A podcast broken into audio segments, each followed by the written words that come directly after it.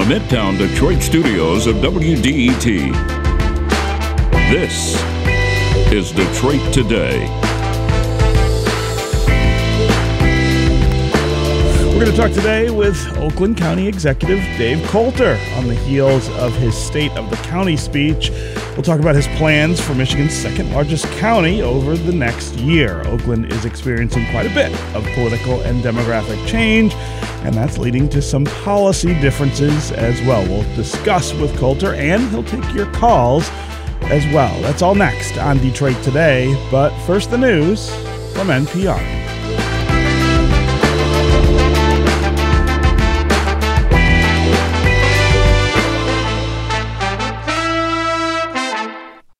Detroit Today is supported by the Michigan School of Psychology and the Charles H. Wright Museum of African American History.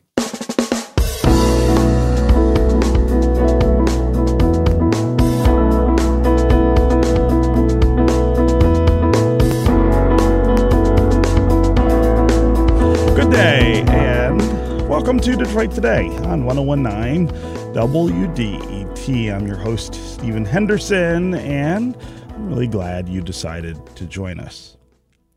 If you're looking for a place that's undergoing a lot of demographic or political change here in the state of Michigan, I think you'd be pretty hard-pressed to find someplace experiencing more of that than Oakland County.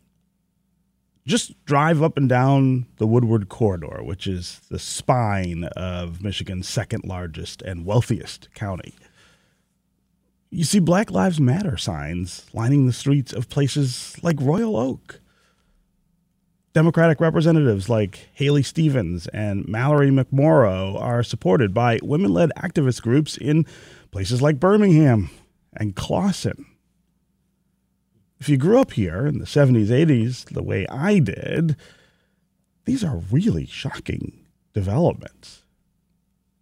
Since around 2016, in fact, the majority of Oakland voters have been casting their ballots for Democrats at the local, the state, and the national level. And you can see the results of that in the county's majority Democrat Board of Commissioners and the Democratic County Executive.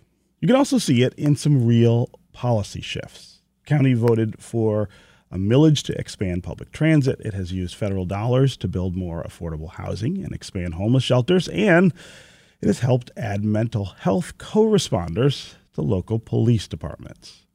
But of course, there are still challenges. The resident population is aging quickly in Oakland. The county is struggling to retain young people, and a lack of public transit and a shrinking housing supply are keeping newcomers out of the area to some degree. How does Oakland County plan to tackle these issues? Last night, Dave Coulter, the county executive, talked about what his plans are for the next year in Oakland County. He addressed many of those issues, laid out plans for dealing with all of the change that's happening in, again, Michigan's second largest county. I'm really glad to have him here with us in the studio today to talk about that speech, to talk about Oakland, its changes, and its challenges. Dave Coulter, welcome back to Detroit Today. Stephen, I'm really glad to be with you in person, too, which is really nice. That's right. We're getting back to this idea of people coming into the studio here rather than just being on the phone. It's different to look into someone's face and ask questions than it is to hear just their voice. So I do want to start here. You talked about a lot of different policy areas, and I want to get to as many of them as we can. But one of the ones that really stood out to me was jobs. And in your speech last night, you talked about Oakland County helping people get jobs regardless of their criminal history. I want to play just a little bit of your speech and then have you talk about why this is important. We're also broadening our workforce by ensuring that individuals with a nonviolent conviction on their record have a clean slate, a second chance. These cases, on average, are over 20 years old. They include things like shoplifting and driving offenses, minor marijuana possession. We shouldn't let mistakes like this define someone's future. Talk about why Oakland County needs to do this and why, from your standpoint, this is an important part of not just job fairness, but overall equity in the county. Yeah, I think it hits both of those things, so I appreciate you framing it that way because, number one, our employers need employees, right? And so we've got these folks out there that because of these nonviolent convictions in the past have had a hard time and barriers getting back into the workforce. And so that's a problem from an economic standpoint. But it also, I talked a lot last night about our values and about being inclusive and about being a county where everybody has an opportunity to succeed. And if you've paid your debt to society and you've done what you needed to do there, then we welcome you back. And I think that's just needs to be part of the kind of place that we are, a welcoming place for everyone who's done what they need to do and wants to participate and have a community and a place to live where they can thrive. Yeah, that really does dovetail into a discussion about the changing nature and face of Oakland County. It's not the place, as I said in the open, that it was when I grew up here in the 70s and 80s. It wasn't like this for a lot longer than that, in fact. Talk about those changes and the way they continue to, I guess, challenge leadership, your leadership, the commission's leadership, to deal with things in a different way than they did before. Yeah, that's a great question because the demographics have changed, although not as much, I think, as some people think. It's just that in the past we didn't talk about it as much.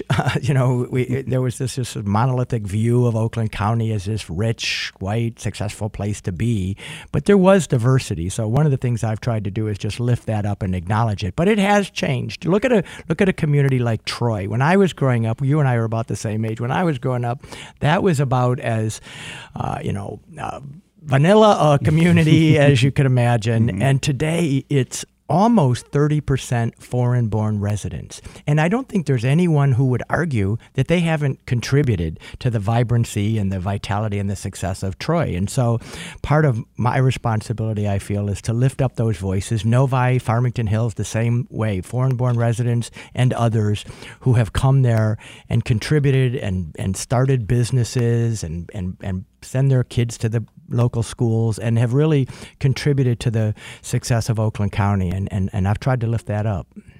I want to go back to the proposal and the program to look past people's criminal history and push you just a little about the distinction between violent and non-violent offenders. A lot of folks who are talking about criminal justice reform say that that's the real rub, right? It is easier, of course, to convince people to look past nonviolent offenses, but violent offenders also often need a second chance. Where do you stand with that? Yeah, I mean, that's a great point. And the rules for our program are for nonviolent offenders, just because there are certain types of jobs that I think employers are more uncomfortable with. And it does give people a level of comfort. But you're right. If the goal is, and I think it is, to make sure that everyone who has, completed their penance, if you will, for their past offenses, then we need to find a place for them. And so ultimately it could be in a program like this, but in some way, I don't want to exclude anyone, frankly. Yeah. So you have put a lot of money toward affordable housing and homeless shelters. That's bumping up against current zoning laws. It's really hard to build when most of the land is zoned for single-family-only housing, which is still true in Oakland.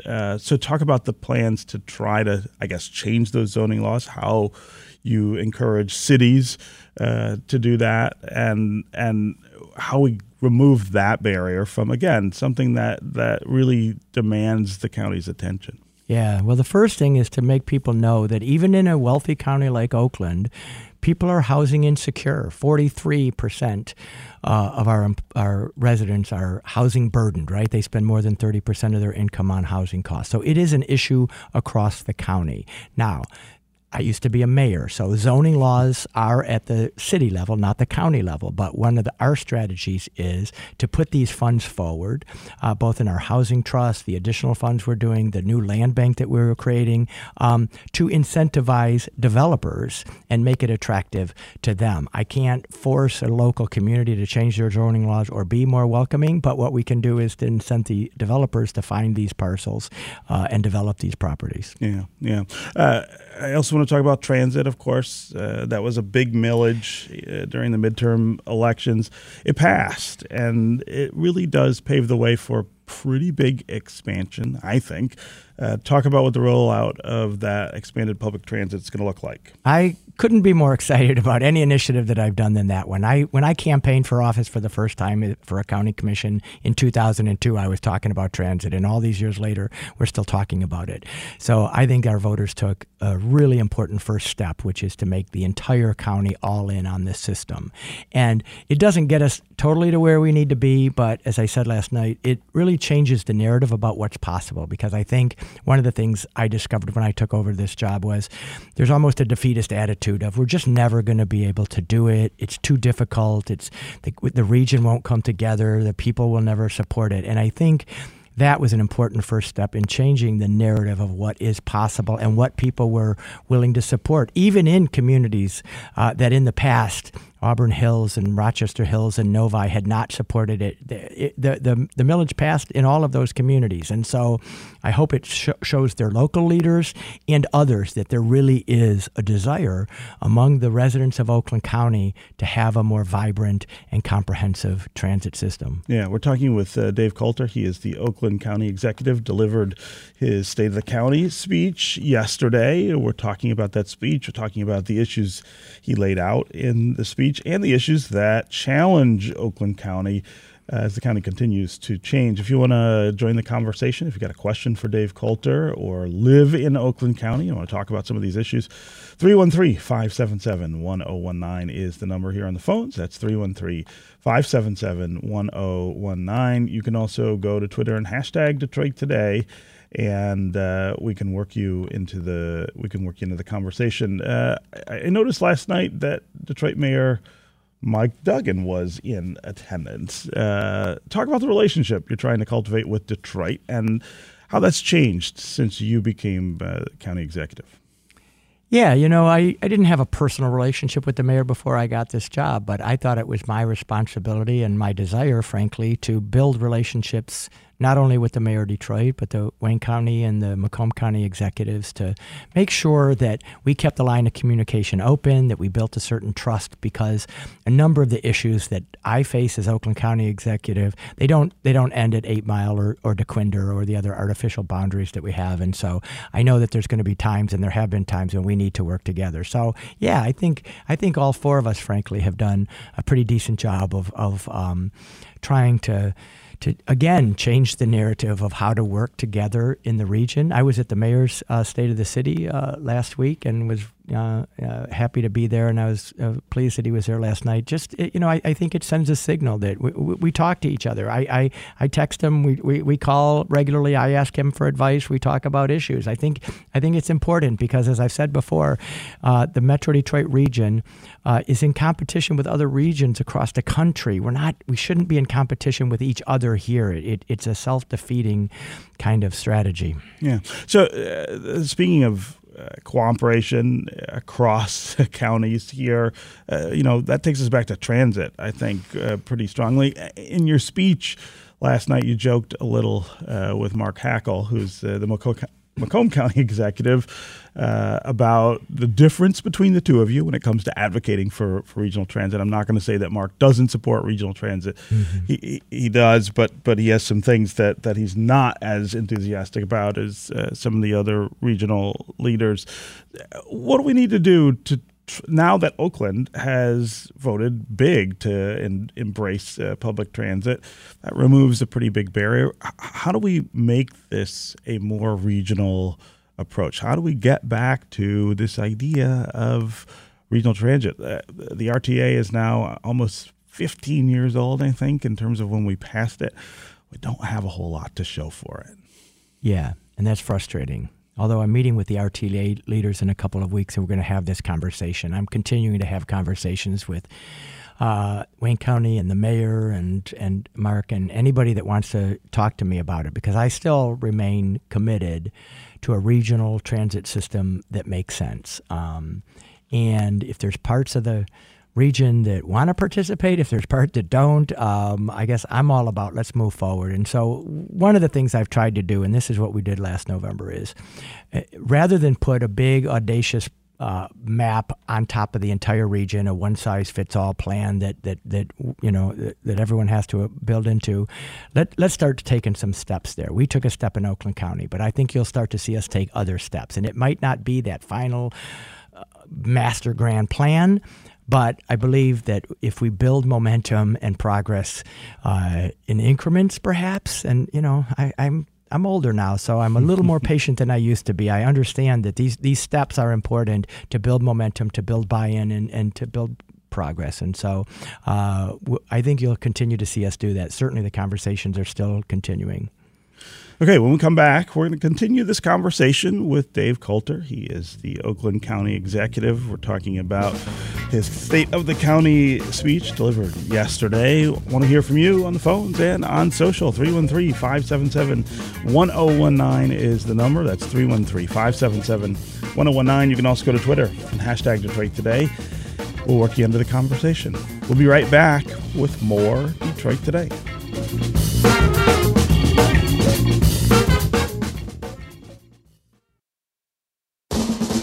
WDET is your place for open dialogue. The music you love. Real news and in-depth analysis. And cultural experiences. The sound of Detroit. 1019 WDET is your public radio station.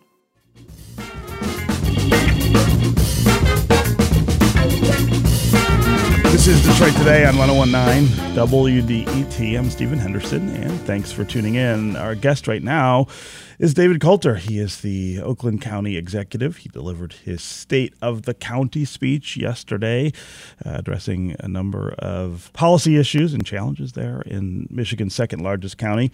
We're talking with him about what he plans to do over the next 12 months. Also want to hear from you on the phones and on social. 313-577-1019 is the number. That's 313-577-1019. You can also go to Twitter and hashtag us. Let's read a couple of social comments before we get to the phones. Dave says, don't wait for the RTA.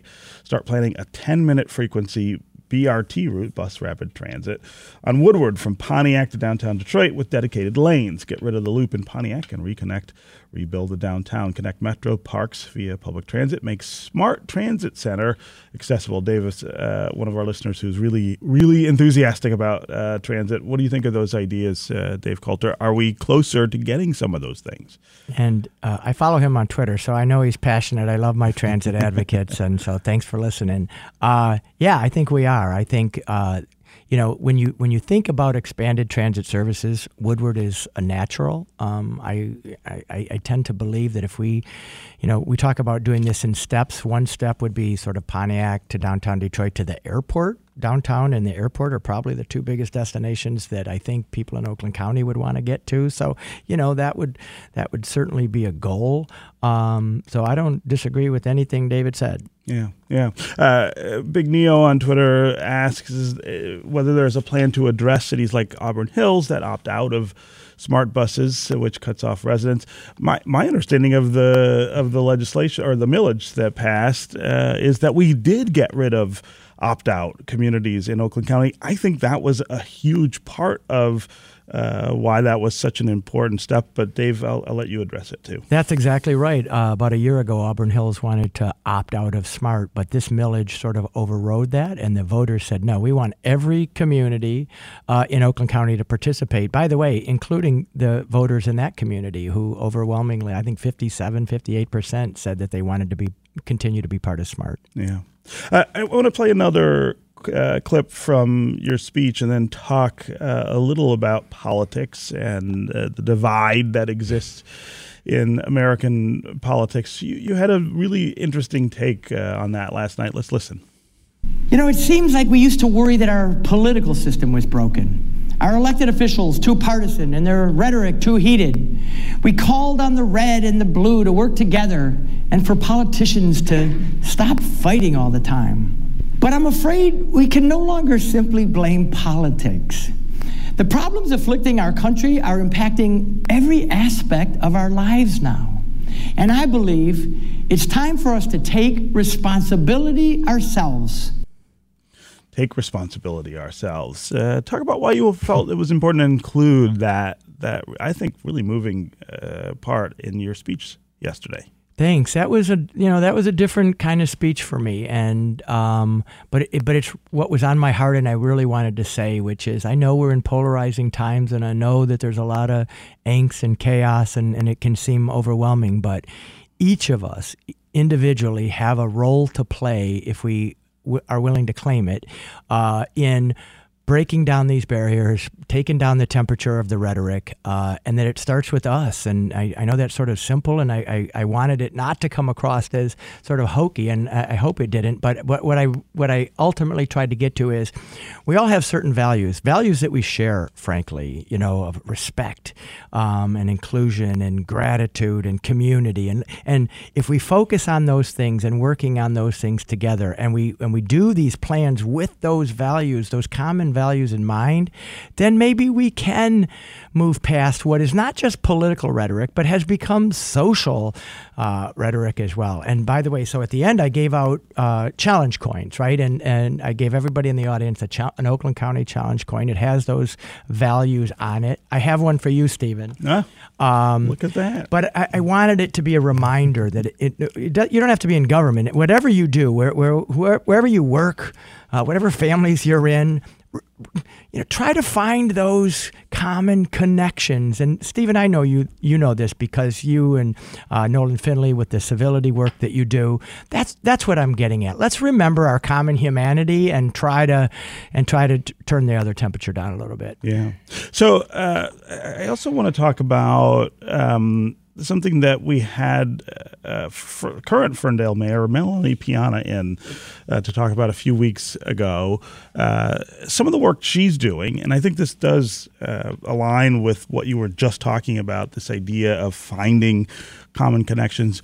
But part of the way that she's doing that is by trying to confront some of the things historically and in sort of current times that divide us, that make things inequitable and harder for some folks. And you were the mayor of Ferndale before she was, so you're familiar with some of the things that she's bumping up against. But I wonder, from the county executive chair, what that looks like in other communities and whether you feel like you have a role to play in encouraging that kind of exploration, encouraging that kind of, you know, confrontation, really, of our past, our divided past, as a way to leading to a more unified future. Yeah, thanks. I love Mayor Piana. I served with her for a number of years when I was there. She was on council, and so we're of like mind on this. So the first new position I created when I became county executive was a DEI officer. Mm-hmm. And, you know, that gets a lot of pushback these days, and people are trying to call it woke or whatever they want to call it. But it's really, really important that the work that you do is equitable, and that, like, when I talk about our values, I'm not trying to whitewash the past or forget about the past. It's important to remember with the past, how we've got to where we're at in order to move forward. But through this DEI work, I gave an example of it last work of how it can be so powerful. Oakland County is great at economic development and business development. 95% of our businesses are small businesses. But we also know that there's gaps. If you look at the data and you look at it right, getting support to women-owned, minority-owned, and veteran-owned businesses, they're gaps. They need different resources and different kinds of support. And so I said that we're going to be intentional in our small business development group to really try strategies in those areas that directly affect the issues that they're having, and to confront them and to analyze them and to try to move past those. So that's a way that you can actually move this DEI work, this equity work into economic development. And I think, you know, the reason I have that position and it reports to me, it's not an HR, it's not buried somewhere, it reports to me, is because I want to make sure that every program and every service that we provide, we look at it through this lens of, does everyone have the same kind of access to the services that we're providing? And you talked about there being some pushback to the idea of that role, and I would imagine some of the issues that it brings up.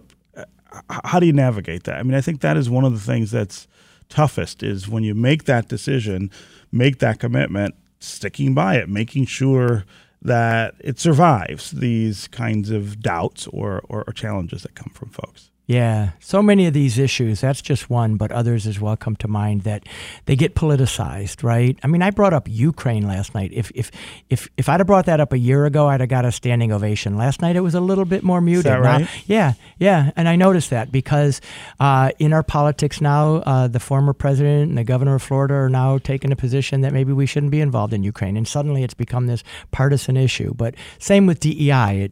I think people understood the intent when we rolled that out, and now people are trying to use that as some kind of wokeness or something. I mean, yeah, I have to be cognizant of that, but I feel like it's my responsibility to continue to stand up and talk about it. And if people want to take shots, they can, but I can go to sleep at night knowing that my intentions are to advance progress in my county and to have these conversations in a real way. And, I can't control how they'll get used politically. Yeah. Okay. Dave Coulter, Oakland County Executive, always great to talk with you. Great to have you here today. And congratulations on your State of the County speech yesterday. Great to be with you, Stephen. Thanks for having me. We're going to take another quick break. We're going to stay on the topic of politics when we come back, and we're going to listen to a conversation that WDET's Russ McNamara had with former Congressman Andy Levin about his electoral loss and what he is up to today. Also, remember that you can always support WDET at WDET.org. We are a listener-supported radio station, and your contributions make you part of the community here at WDET. We'll be right back with more Detroit Today.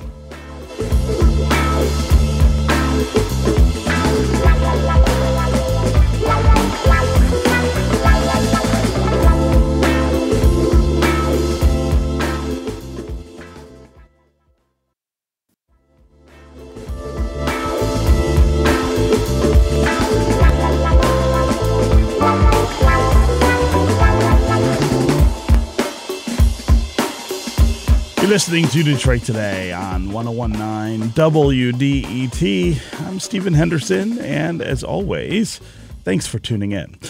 After years of working in organized labor, Andy Levin spent 4 years as a member of Congress in the U.S. House of Representatives. His defeat in the primary last August snapped a 4-decade run by the Levin family in Congress. Levin's father, Sander, served in the House for 36 years, and his uncle Carl was a 6-term U.S. Senator. Recently, Andy sat down with WDET's Russ McNamara at a Southfield coffee shop to talk about Levin's electoral loss, what he's working on now, and how he thinks we should be navigating our toughest political challenges.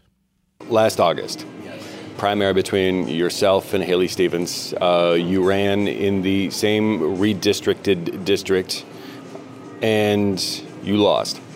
There was a ton of dark money that was pumped into your race, specifically against you, and the money going towards Haley Stevens.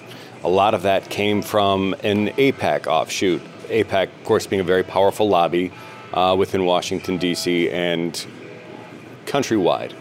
As a Jewish man, did that hurt? Well, I think it hurt our democracy. It hurt me personally to have that much money spent against me. But I think there's a couple of big points about it, Russ. Number one, I think that we have to have in America an open debate about our policy towards our friend Israel. I'm a big backer of Israel, but we cannot let dark money or any other money shut down. Look at what's happening in Israel today with the threats to democracy itself there, with the horrible violence that's happening.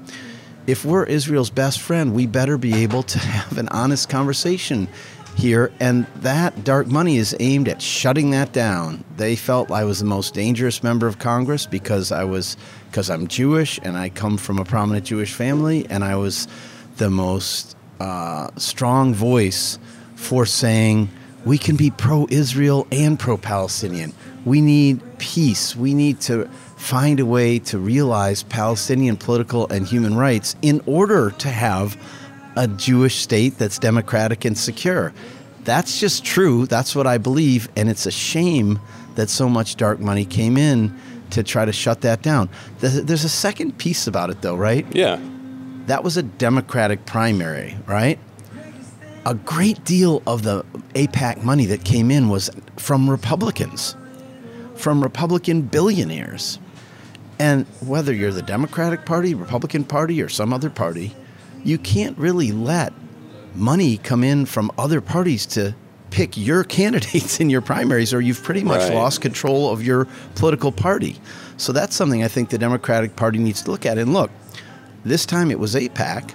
ExxonMobil isn't dumb. Big Pharma isn't dumb. Some of these other big interests that are hostile to the Democratic Party are going to look and say, hey, why don't we pick the nominee from the Republican side and the Democratic side? So it's something, that's another element that I think this dark money is so destructive to American politics in general. Mm-hmm. And I fought against it. You know, I was the author of the bill, part of our overall HR1 package. My bill was about sunshine on corporate giving, since we have this bad Citizens United decision from the Supreme Court, at least make corporations tell their shareholders, and thus the public, what political spending they're doing. So there's a lot of work to be done in that area in general, and I'm afraid this AIPAC chapter was, you know, a difficult exposure of one sordid aspect of it. Does that make you more or less likely to run for office again? I don't think it has any impact. I mean, I'm 62. I served 4 years in Congress. It was fantastic. I loved it. I hope I made some little contribution. The rest of my adult life, I've worked in the labor movement, the environmental movement, the human rights movement. I worked in the Clinton administration a little bit in the Labor Department. I served with Governor Granholm in the state here, helping on job training and clean energy stuff. And so whether I serve in the government again, I'm not sure, but I'll be doing public service no matter what, to help the working people of this country and to try to save this planet as we know it from the disastrous overheating that we're inflicting on it. Because you obviously like voices like yours in Congress, is there any regret whatsoever about not sliding over to the 10th Congressional District, the one that John James narrowly won that mostly consisted of Macomb County? Right. I don't regret it. I mean, my daughter, Molly's still in high school here. She's going to graduate. It's just so important for me to be a present parent. That really comes first. You know, Carl Marlinga is from Macomb County. He so represents everything about Macomb County. He came close to winning that race. So, you know, that's something that we have to obviously all look at in the future as Democrats. We want to win that seat back. But I'm right now, what I'm thinking about is, and here we are just in the first quarter of 2023, how can I make the best contribution towards justice in America and all around the world? And so that's really what I'm focused on. Yeah, what is the best way to do that? You're now working for the Center for American Progress, and you've got other couple other gigs that you were already working yourself into. So is that the best use of your time as you see fit right now? Yeah, no, I'm really happy. We did just announce that I'm a distinguished senior fellow at the Center for American Progress. I'm going to be working there on a national basis and certainly focusing on Michigan on how to have a just economy, how to protect democracy at home and all around the world. There's an amazing team there headed by my friend Patrick Gaspard, who has his own rich history. He was ambassador to South Africa. He was political director in the Obama White House. Mm-hmm. To me, he's a Haitian American guy, because I still am very involved in our policy towards Haiti, so we even talk about that. But they have a wonderful team there. I'm also working in other ways, and here's what I'm focused on, Ross. Number one, we can't rebuild the middle class in this country unless we reduce the drastic income and wealth inequality. We need to do that, several things about that, have a more just tax structure, not have child labor like we're seeing in the news right now. Right. But probably the most fundamental thing we can do is to allow workers to form unions and bargain collectively in this country again to scale. We're down to 6% of private sector workers having a union at a moment when the public is wildly favorable towards unions, and almost half of non-union workers say they'd like to have one. What's the problem? Our labor laws are so skewed. So we've got to help all these workers at Starbucks and Amazon and Trader Joe's and REI and all these other companies who are organized. We've got to help them organize, and then we have to help them try to get first contracts. 2023 is a crucial year. In 2022, almost 300 Starbucks organized. Right. Does one of those stores have a first contract? No. Does Howard Schultz intend on ever letting them? No. Would that happen in any other advanced industrialized country? No way. So we have to, and I'm involved in this, and it's so fun. How can we strategize to help them actually get a first contract, but along the way, help the American people see, almost with something on the level of, say, Cesar Chavez's grape boycott. Mm-hmm. Not that it's a boycott, but what's the strategy for 2023 to help the American people realize, whoa, people at Starbucks, these young baristas who are organizing, if they can't even get a contract with their employer, what kind of economy do we have? We have to change that. People have to be able to have a little modicum of democracy in the workplace and get their little slice of the American dream. So I'm working on that. Big time. How is that enforced, though? I mean, is it the fault of the National Labor Relations Board, or are we working off an old framework that doesn't necessarily work? Totally outdated framework, and it's the National Labor Relations Board swings back and forth with the political winds way too much. That started with Reagan, and it's supposed to be the agency that enforces workers' rights, not enforces workers' rights when there's a Democratic president, and helps employers violate workers' rights when there's a Republican president. Right. But still in all, as you point out, the framework itself is outdated, and the playing field is so tilted against workers. Here's the actual labor law for the private sector. When workers form a union, what does the boss actually have to do? They have to show up several times at the bargaining table. They have to make proposals.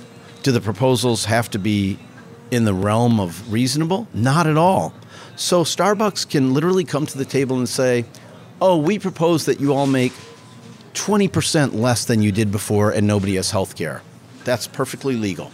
Then they show up for a certain number of sessions and they say, oh, I guess we don't agree. We're declaring an impasse.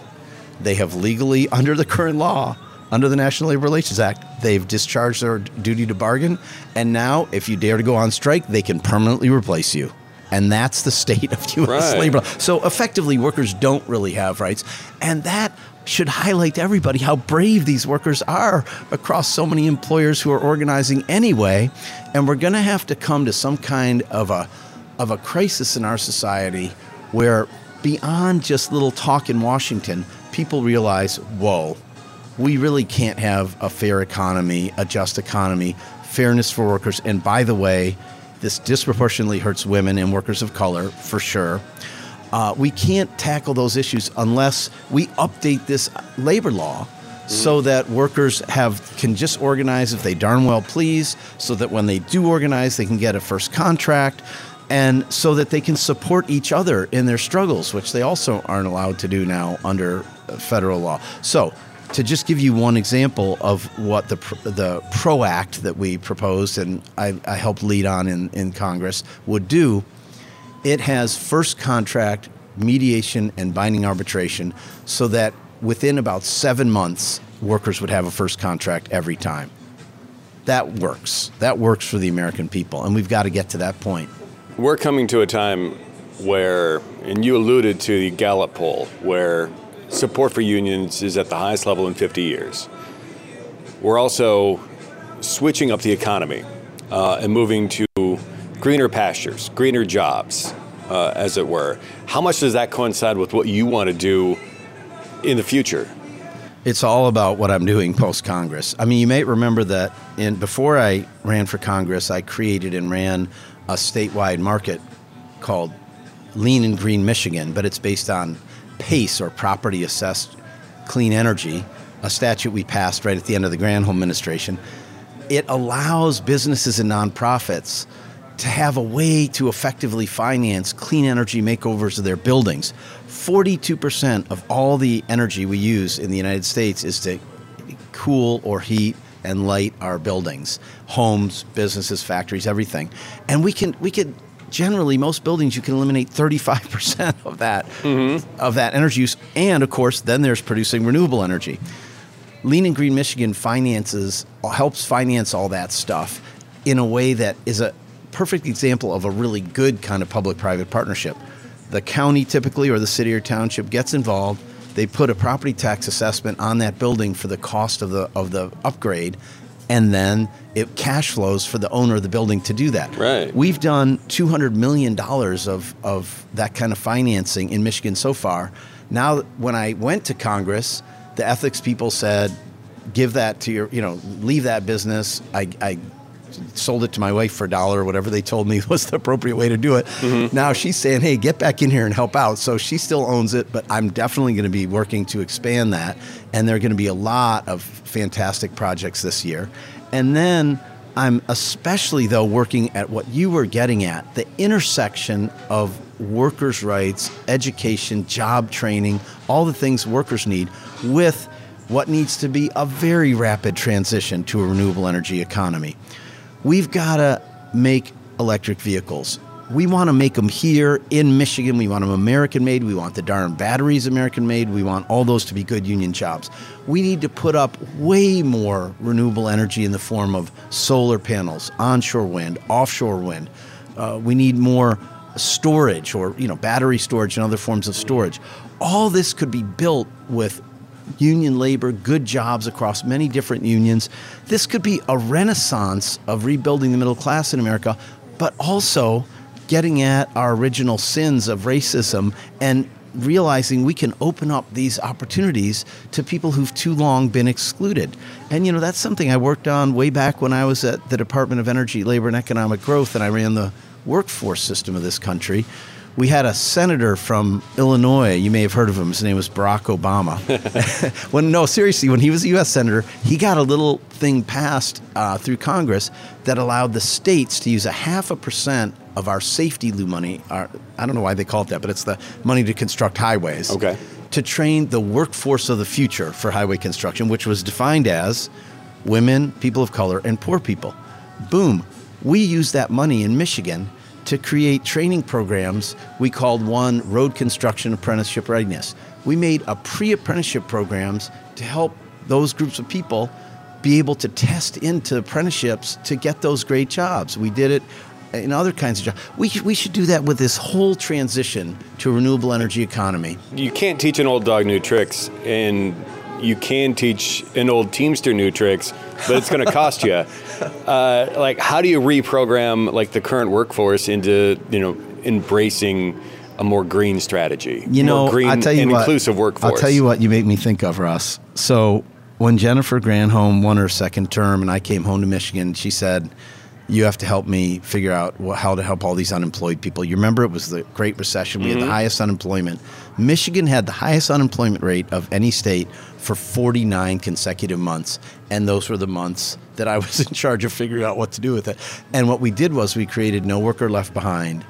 That's what the program was called. And we put 162,000 unemployed and underemployed Michiganders back to school. Why do I mention that? Because here's what people said to me. Andy, these people are in their late 20s, 30s, 40s, even 50s. They don't want to go back to community college. They'll feel alienated from those young people who are so culturally different. People said all those kind of things. Russ, We had a waiting list for No Worker Left Behind in every one of Michigan's 83 counties. People had a great time. If you give them the support they need, they had a great time going back. It's not about necessarily getting a whole 4-year degree or even a 2-year degree. So a lot of people did that, but people got the certificates. There might be an IT certificate they needed. Mm-hmm. There might be an advanced manufacturing program they could do. Tons of people went in health. The biggest of all was healthcare, 38%. I still remember the number of people in No Worker Left Behind were studying either in a certified nurse aide, nursing track, an LPN, RN, other allied health professionals, all the techs. We had x-ray techs and nuclear medicine techs and all those kind of people. And people went back and got the skills they needed to get a great middle-class job in this state. And whether it's advanced manufacturing, IT, healthcare, we need all that even more right now. And to make this transition to renewable energy, a lot of people are going to need to get new skills, but we shouldn't be afraid of it. We should embrace it. And I think it's a little bit of a stereotype to think the workers themselves won't embrace it. They will, and they'll have a great life if we can help them, give them the resources they need to get there. We've heard a lot over the last 7-8 years about making America great again. What I've heard from you so far is a lot of optimism. Do you still have that optimism? Even though you've transitioned into a different role, I guess. Oh, I'm incredibly optimistic. The thing is this. We have to take very seriously how difficult the situation we are in is. It's difficult, Russ. Our democracy. We came close to losing our democracy, and we better not fall asleep and think it can't happen, because it almost did, and it still could. We have to shore up our democracy in many ways. We have to shore up voting rights. We have to shore up access to the polls. We have to make sure that people aren't taken off voting lists. We have to try to deal with all the dark money in politics. We have to make sure that people can't overturn the results of elections where the voters make their choices. So that is very important. We have to do that. And also, I'm not Pollyannish about what a disaster we've gotten ourselves into by continuously putting immense amount of carbon into the atmosphere and other warming gases like methane and others. We've known about this since the 80s pretty fully. Every week almost there seems like a new scientific discovery about the granular details. But we've known the basics about this for 40 years, and shame on us that we've allowed it to get to this point. Here's the optimism, though. Number one, it's smacking us in the face, so people are pretty much realizing it. And number two, there's no sense that this has to be some dour, horrible medicine, take your castor oil, kind of a situation. This is economic opportunity. This is an area if we can, where we could actually... That sounds very capitalistic, by the way. Well, that's the system we live in. But look, let's get beyond capitalism, socialism, and other things. We are in a very difficult relationship with China right now, right? We've let them trade in unfair ways. They're rattling sabers. They've gone back on the agreement about Hong Kong. People are worried that they're going to try to forcibly, take Taiwan back, all this stuff. But if you look big picture on climate change, we need so many solar panels, so many electric vehicles. They don't need to sell their stuff here. We can both produce way, way more than we produce now. We must produce way more than we do now and distribute them throughout the globe. Sell them. Yes, it's capitalism. But, we need the U.S. can give a lot of aid. And when I was in Congress, oh, my goodness, the anxiety about China, the Belt and Road Initiative, the way they go out and go around, Asia, Africa, Latin America, and they get these countries in hock, but they help build a lot of infrastructure for them. Well, instead of being anxious about that, what about a big-hearted, broad-shouldered American strategy that isn't just responsive to China, but actually says, well, what needs to happen? Right. These poor countries need to switch really fast. A lot of them never had they don't have 24/7 electricity. A lot of villages around the world hardly have it. Just like a lot of places leapfrogged never really having landlines to being able to put cell towers here and there and having phone service, we could help poor countries around the world get reliable 24/7 electricity, advance their economies, and we would have to produce a lot of wind towers, nacelles, everything, the blades, everything about the wind turbines, all about the solar stuff. So, you know, I think this country is waking up thanks to the pandemic, that and that we, for our national security, for our health security, we have to make a lot more here. And we should do it in collaboration with poorer countries so that they get more jobs, we get more jobs. You know, let's talk about the building trades. A country that's so close to my heart, Haiti, in such dire straits. Haiti is on an island of Hispaniola. It's got tons of coastline. Let's say there's a significant offshore wind capacity in Haiti. Nobody's even, people are just thinking, oh, what about the last earthquake or what about the political situation?